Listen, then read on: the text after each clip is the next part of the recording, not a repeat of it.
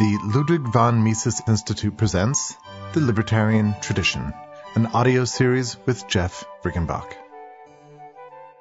This podcast is about four writers, none of whom was a libertarian, but each of whom wrote something back in the 1960s that made a significant contribution to the libertarian tradition. The first of the four was a science fiction writer, though only occasionally. He was born 94 years ago last week, on February 25, 1917, in suburban Manchester, England. His name at birth was John Burgess Wilson. His family was Roman Catholic, which at that time virtually guaranteed that he would be confirmed in the church at the age of about seven. He had therefore already come to be known as Jack Wilson when, in the mid 1920s, he was, as he puts it in his autobiography, confirmed in the name of St. Anthony. This made him John Anthony Burgess Wilson from the time of his confirmation onward, and gave him the pen name under which he would eventually become famous. Anthony Burgess, or just Burgess, as I shall call him from now on, was the son of a musician who drifted from playing piano in movie theaters as accompaniment for silent films to playing piano in pubs to owning and running his own pub.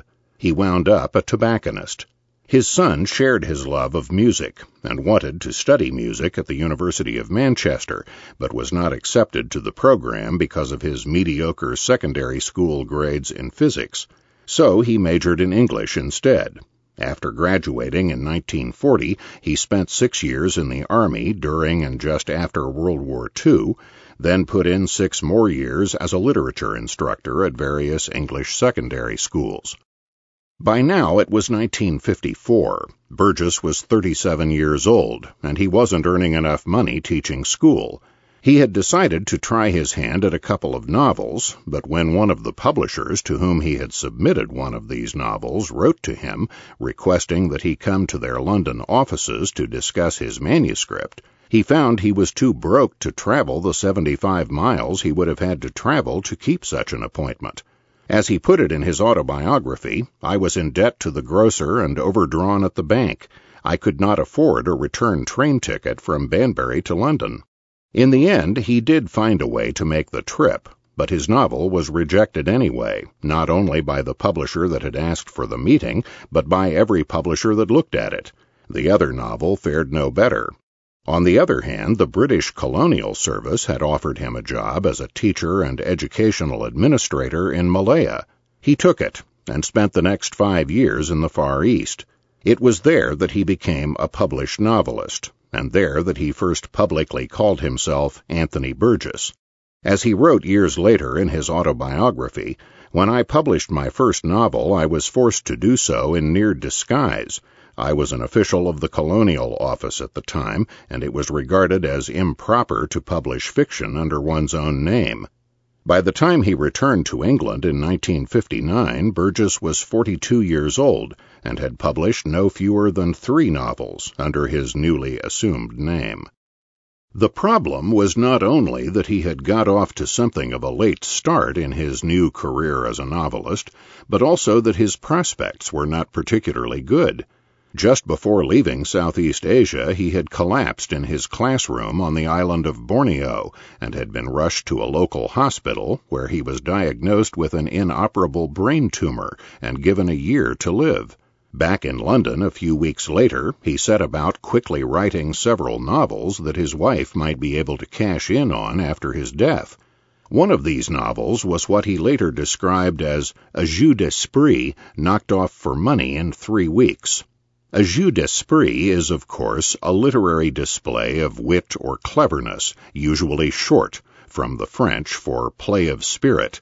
The title of this particular jeu d'esprit was A Clockwork Orange. It was published in 1962, when its author was 45 years old. A Clockwork Orange is the story of Alex, a juvenile delinquent in a fairly near future London. Alex skips school and sleeps all day, then goes out in the evening to get his jollies committing acts of what he calls ultra violence assault and battery, rape, murder. He is apprehended by the authorities and subjected to the latest brainwashing technology, which renders him incapable of even witnessing, much less engaging in, acts of any sort of violence without suffering extreme discomfort and nausea. When he is released into the outside world again, he commits no more acts of ultraviolence, but he is also unable to defend himself when hoodlums and thugs who haven't yet been reprogrammed, including some of his own former associates in crime, make him their victim. In despair, he attempts suicide, but is rescued by political activists who are organizing against the government program to brainwash violent criminals. These activists use Alex to promote their cause. They create a public scandal and arrange to have his brainwashing reversed. He thereupon immediately resumes his old ultra-violent ways. A Clockwork Orange is not an easy book to read, and I don't mean because of the ultra-violence, though that is pretty sickening, certainly. What I mean when I say it's not easy to read is something about the language in which it's written. Alex tells his own story in the first person, speaking directly to the reader, and the English he speaks is not the English we're used to hearing spoken, the English we're used to reading between the covers of books. It incorporates the teenage slang of Alex's time, as well as words borrowed or adapted from Russian. Reading it is a bit like reading Shakespeare for the first time. Obscure at first, but you get the hang of it within 10 or 20 pages. Like Elizabethan English, Alex's English is basically modern English with some unfamiliar words mixed in. Once you've picked up those words, you're home free. Alex does not have an unusually large vocabulary. Despite the difficulties Burgess's short novel posed for the unwary reader, however, it enjoyed considerable success in the marketplace even before Stanley Kubrick's 1971 film version of the story made it virtually a household word throughout the English-speaking world. That same film made Burgess a rich man and forced his departure from England, first for Italy, then for Monaco. He was forced to depart, that is, unless he chose to pay the high tax bill that would have been presented to him by British authorities. Like most of us, Anthony Burgess could summon little enthusiasm for taxes. I know of no reason to suspect, however, that he opposed taxes in principle, that he was, in any meaningful sense, a libertarian. He did write on non-political subjects for Inquiry, the libertarian opinion magazine published back in the late 1970s and early 1980s, first by the Cato Institute, then by the Libertarian Review Foundation, but that seems to have been the extent of his connection with the libertarian movement. On the other hand, his most famous book is an unmistakably libertarian utterance. As Burgess himself paraphrased it nearly 25 years after the original publication of A Clockwork Orange, a human being is endowed with free will. He can use this to choose between good and evil. If he can only perform good or only perform evil, then he is a clockwork orange, meaning that he has the appearance of an organism lovely with color and juice, but is in fact only a clockwork toy to be wound up by God or the devil, or, since this is increasingly replacing both, the almighty state. A Clockwork Orange was intended in part as entertainment of a kind, Burgess acknowledged. But, he wrote, the book does also have a moral lesson, and it is the weary traditional one of the fundamental importance of moral choice. Alex loses his own power of moral choice because of brainwashing technology, but the novel is not really just about the dangers of brainwashing. On a more abstract symbolic level, it is about any method the state uses to limit or defeat the right of the individual to choose.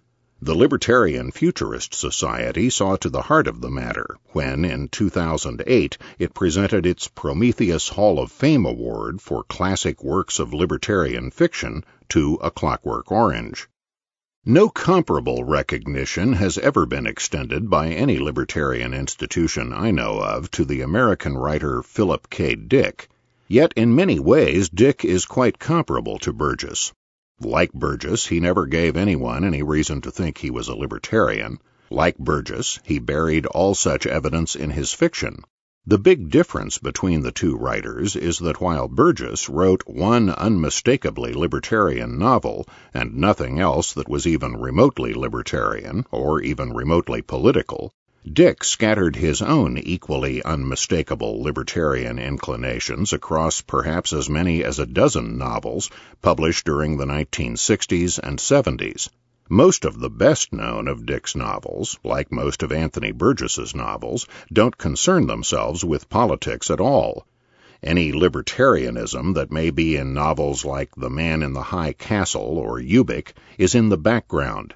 The foreground in Dick's best known novels depicts action that is fraught more with psychological or metaphysical or epistemological concerns than with political ones.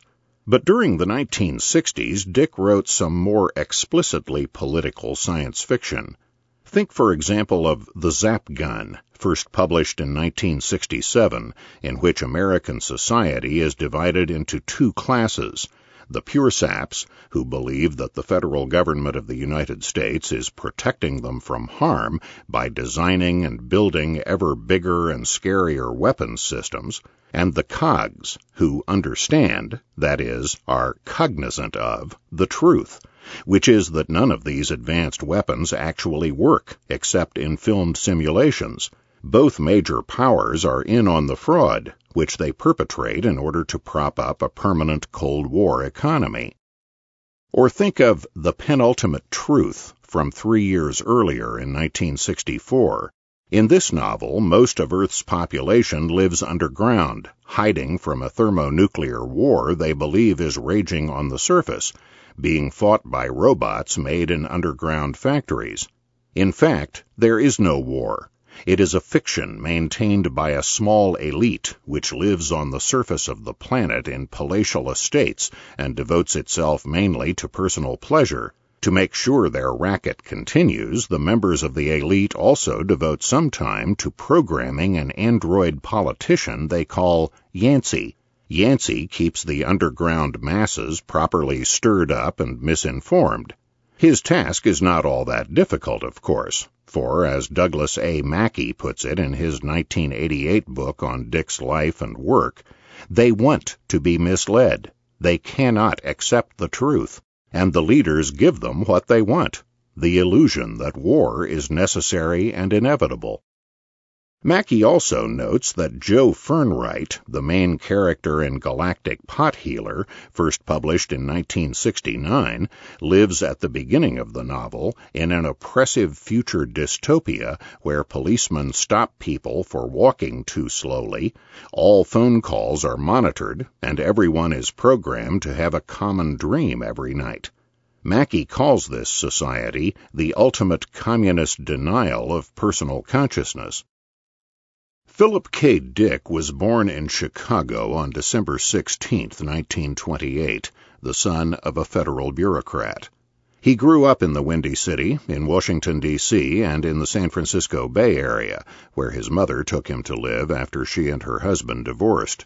Dick graduated from Berkeley High School in 1947 and enrolled at the University of California, but quit very quickly when he discovered that all male students at the university were required to take ROTC. He had developed an interest in classical music when very young, and by the time he was in high school had become something of an authority on the subject. He worked in record shops until, in 1952, at the age of 23, having published a few short stories in pulp science fiction magazines, he decided to try his hand at writing full time. He wrote full time for the next 30 years, publishing 36 novels, 121 short stories, and 14 short story collections during those three decades. He died of a stroke 29 years ago this week, on March 2, 1982, in Santa Ana, California. He was 53 years old. I've mentioned three of Dick's novels from the 1960s, which seem to me to include broadly libertarian attitudes and ideas. Consider a fourth. The Simulacra was published in 1964. It is probably the most explicitly political novel Dick ever wrote. It depicts a future America now merged with Europe and ruled by a one party state that is controlled in turn by a council made up of the owners and directors of a group of giant commercial cartels. There is an election every four years, but the winning candidate is always a simulacrum, an animated life size doll, an android, completely under the control of the council. To judge by reports in the mass media, the real power in the USEA, the United States of Europe and America, is wielded by the First Lady, Nicole Thibodeau, who always remains First Lady regardless of who may be elected every four years. But in fact, Nicole is only the latest in a long series of actresses who have played this part in the national media, helping the cartels to keep the wool pulled securely over the eyes of the citizenry. In brief, The Simulacra, like a number of other Philip K. Dick novels, portrays a world in which government is evil, duplicitous, and bent on concealing the truth from the public. Or, as Douglas Mackey puts it, the world of Philip K. Dick's political novels is one in which the way society appears to be structured is a complete fake, and media manipulation conceals the real centers of power. It seems to me you could pick up some pretty libertarian attitudes from reading Dick. Ayn Rand has been called the gateway drug for those who are destined to become addicted to libertarianism, but it seems to me the more explicitly political novels of Philip K. Dick could serve much the same purpose. And just as Ayn Rand's great libertarian novel Atlas Shrugged presents an extraordinarily accurate picture of the fascist policies actually pursued by the U.S. government, so Dick's libertarian or quasi-libertarian fiction presents an extraordinarily accurate picture of the actual nature of government and the mass media in American society. Anyone who doubts this should consult a couple of non-fiction books published back in the 1960s, books written at around the same time Dick was writing his novels. The first of these two books is Who Rules America by G. William Domhoff, a professor of psychology and sociology at the University of California at Santa Cruz. Who Rules America was originally published in 1967 when its author was in his early 30s. Though Domhoff was not and is not a libertarian, his book had quite an impact on a number of people who became involved in the libertarian movement during and just before the 1970s. So did the second nonfiction book I have in mind, Tragedy and Hope A History of the World in Our Time by Carroll Quigley, an American historian with a Harvard Ph.D. who taught at both Princeton and Harvard before spending the last 35 years of his life at the Georgetown University School of Foreign Service in Washington. In effect, Quigley's book, which was first published in 1966, provides the historical background of the ruling elite Domhoff was to discuss a year later from the point of view of an investigating sociologist.